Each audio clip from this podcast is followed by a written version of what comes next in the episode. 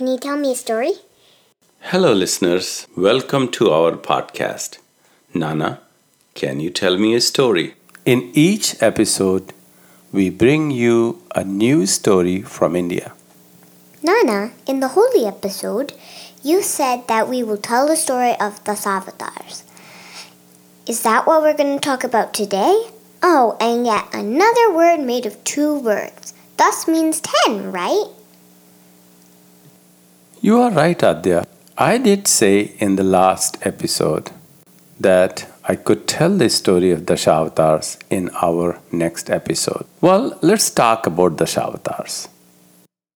And you are right, the Dashavatar is made of two words, Das and Avatar, which means 10 avatars are 10 incarnations. Can you tell our listeners whose incarnations are the Dashavatars? And can you name some of the Dashavatars? Of course. Dashavatars are the ten incarnations of Bhagwan Vishnu. Aren't Sri Ram, Sri Krishna, and Narsingh avatars of Bhagwan Vishnu? Oh, Nana, this reminds me of the show we watched. Avatar The Last Airbender. I think it's based on what we might talk about today. Oh, yeah. Why don't you tell the listeners how the two are related? Just like Bhagwan Vishnu is reborn, the avatars in the show are reborn. For example, when Avatar Kyoshi died, Avatar Roku was born. Isn't that interesting?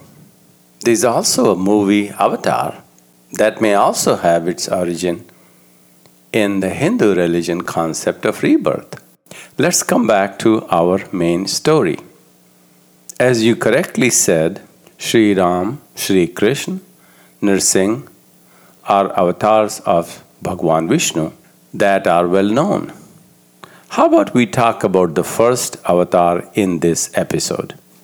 Sure, but Nana, why did Bhagwan Vishnu have to be born as a human in the first place so many times? That is a great question, Adya. To understand the reason why Bhagwan Vishnu had to be born as an animal or a human several times, we want to talk about few things that Hindus believe in. We talked about a couple of these in our Diwali episode, but let's talk about them again. First, Hindus believe in rebirth or birth after death.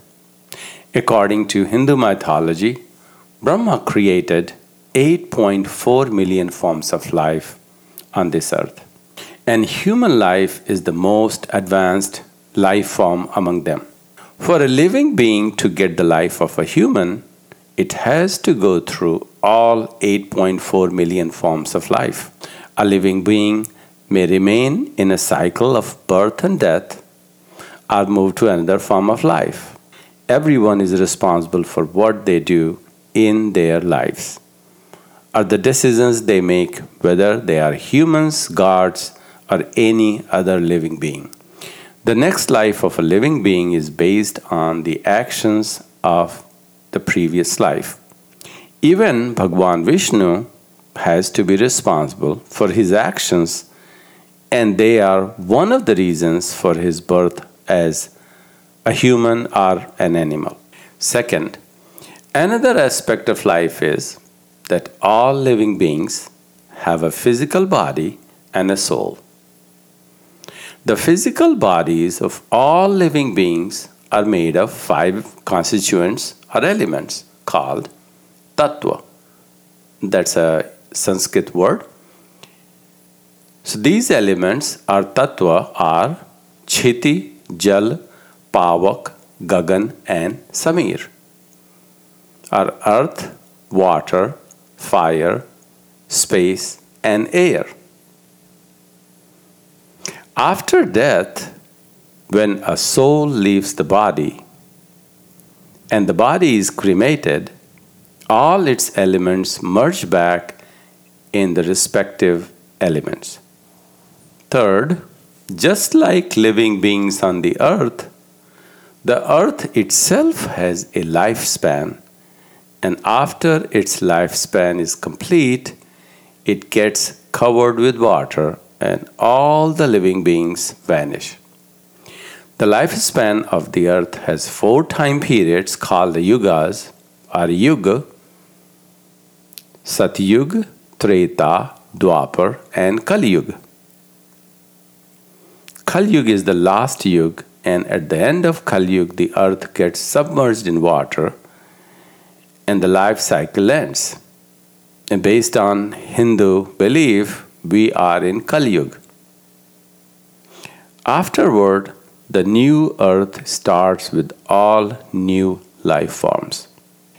Fourth, the trinity of gods, Brahma, Vishnu, and Shiva, called Tridev, manages the universe. Brahmaji is the creator. Bhagwan Vishnu provides and nourishes life on the earth. And Shivji is responsible for death and life after death. While Brahmaji creates life on the earth, Bhagwan Vishnu ensures a balance is maintained between good and evil.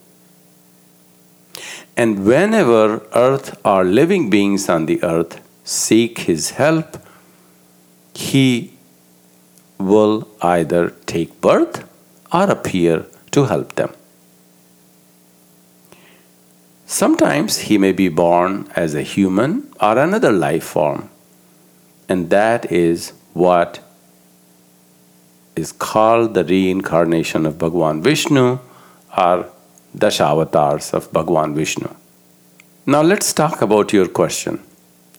Why was Bhagwan Vishnu reborn 10 times? And the answer is to protect the universe against evils and that good prevails over evil. Bhagwan Vishnu appears or is born in various life forms. Dashavatars are 10 avatars of Bhagwan Vishnu that helped life on earth to survive. For each reincarnation, there are specific reasons. For example, in the Holi episode, we discussed how Bhagwan Vishnu took the form of a human lion hybrid, Anirsing avatar, to protect his devotee Prahlad and punish the demon Hiranyakashipu. Sometimes, for an avatar, there may be multiple reasons or objectives.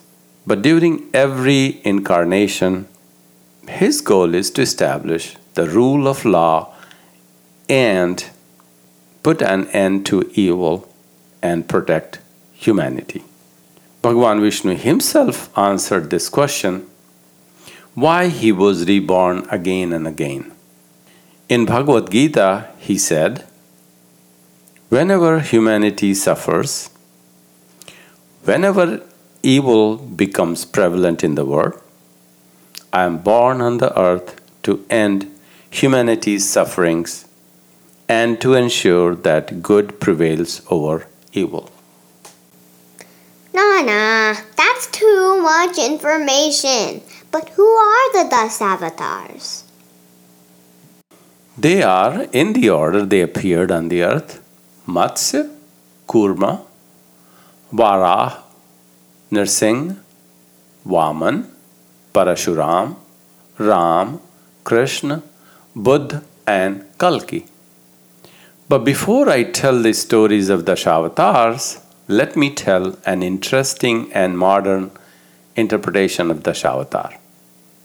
While Hindus believe in the creation of life by Brahma, a living being has to go through 8.4 million forms of living creatures before birth as a human. I mentioned this before too. This could be interpreted as the evolution of humans through 8.4 million life forms. The Dashavatar can also be interpreted as the evolution of life. The first avatar, Matsya, is an aquatic form of life. The second avatar, Kurma, is an amphibian form of life. The third avatar, Varaha, is a boar. The fourth avatar, Nirsing, is a half human, half lion. Before the avatars become a human, when the avatars became a human, First, it was as a short human, Arvaman, Then Parashuram, a warrior, followed by Ram, a prince. Then Krishna, who was born in captivity, raised by a cowherder and farmer. And then Buddha, a prince who denounced royalty. Wait a minute, wait a minute. What about the last one? Well, the last avatar hasn't been born yet. So let's tell the Dashavatar stories. So here is how the story of the first incarnation, Matsya Avatar, goes. Many thousands of years ago, the lifespan of the earth was going to end, and the earth was going to be submerged in water. Tridevs considered options how could the continuity of life be maintained when life on earth ended. Bhagwan Vishnu helped in preserving at least one specimen of each life form by being born as a fish. King Satyavrat, a noble human and sage, was the chosen one to help with the cause. In a previous life, Satyavrat worshipped Brahmaji, and Brahmaji granted him a wish that he would be instrumental in protecting life on earth. When the life of earth would end and new earth would begin. So when the end of the earth was near, Brahmaji went to sleep and his knowledge disappeared. One day, King Satyavrat was taking bath in a river and after his bath, he was offering prayer to God's Son with his hands held like a cup containing river water. He saw a small fish in his hand. He gently dropped the fish in the river. Suddenly he thought that the fish was talking to him. It said, O noble king, please, please don't leave me in the river water because bigger fish may harm me. Please save me. The king put the fish in his water container and brought it home. He was surprised to see that the fish grew within hours and was too large to fit in the container. The king then transferred the fish to a pond, but the fish again grew too large to fit in the pond. The king had to transfer it to a river, and even there the fish grew to a size that it had to be transferred to the ocean. First, the king was surprised, but then scared to see the growth of the fish. He thought it could not be a simple fish. It has to be a divine life. With folded hands, he bowed to the fish and said, O divine life, who are you? Please show me your real form. The fish responded, You are right, king. And suddenly the king saw Bhagwan Vishnu's form emerge from the fish. The fish said, O noble king, you may not remember, but you are destined to save life when earth's life ends. On the seventh day, starting today, the earth will be submerged in water. Just before that, a large boat will appear in the water. You should collect seeds and specimens of all the living things, and along with seven sages, you should ride the boat. There will be darkness all around you. But because of the power of seven sages, you will be able to see things. I will help the boat stay afloat until the water recedes and everything returns to normalcy. Afterwards, King Satyavrat gathered seeds of various life forms. He contacted seven sages who were waiting to hear from him and told them what Bhagwan Vishnu had instructed him to do. At the destined time, the water level in the ocean started rising. When King Satyavrat saw this, as instructed by Bhagwan Vishnu, he gathered the collection of seeds of various life forms. Seven sages also arrived. Suddenly, a large boat appeared in front of them. The king, along with sages and seeds, got into the boat, and as soon as they got in the boat, the earth was fully under water. And the boat started shaking furiously. At the precise moment, the large fish put its snout under the boat and the boat stabilized. The fish kept pushing the boat in the ocean for days and months until the water receded and the earth re emerged from the ocean. Soon the earth was re inhabited with life, and the fish as well as the boat disappeared. This was the story of the Matsya Avatar. What do you think, Adya? Do you have any questions? Any comments? That was such a fascinating story. I have so many questions, but I think I have the answer to the first one. What does Matsya mean? It means fish, right? You are right, Adya. Matsya means fish. But Nana, why a fish? Why was the first avatar of Bhagwan Vishnu a fish? Why not any other animal? Honestly speaking, Adya, I'm not sure I know the reason. I can try to give a logical reason. Since the earth was going to get submerged in water, don't you think an aquatic animal would be the appropriate animal to survive? Of all the aquatic animals, which one would be the best animal that would be able to support the role? The ocean is home to all kinds of fish, including very large and strong fish. That is why I think fish was chosen for the role. You're right, it does make sense, Nana. But if the earth was submerged in water, wouldn't just land based forms get wiped out? But why would other life forms, such as those living in water or air, would die? Once again, Adya, I don't know the answer to this question either. I do agree with your rationale. I would add, though, that the conditions for any life form to survive when the earth was fully submerged in water could be minimal because the various life forms on the earth depend on each other for survival. Last question, Nana. Why did life on Earth have to end by submerging in water? Why not a fire or a drought? Man, you stumped me again.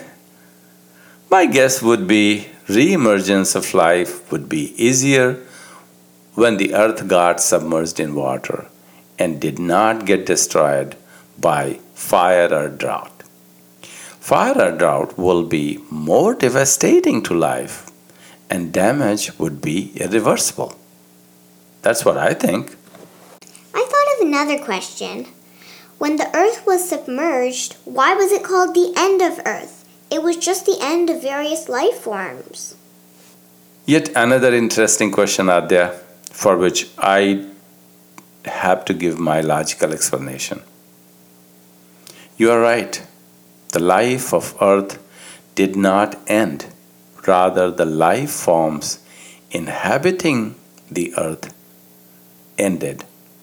But we regard the earth as our mother because it nurtures our lives. You could also say the earth is alive because of all the life forms living on the earth.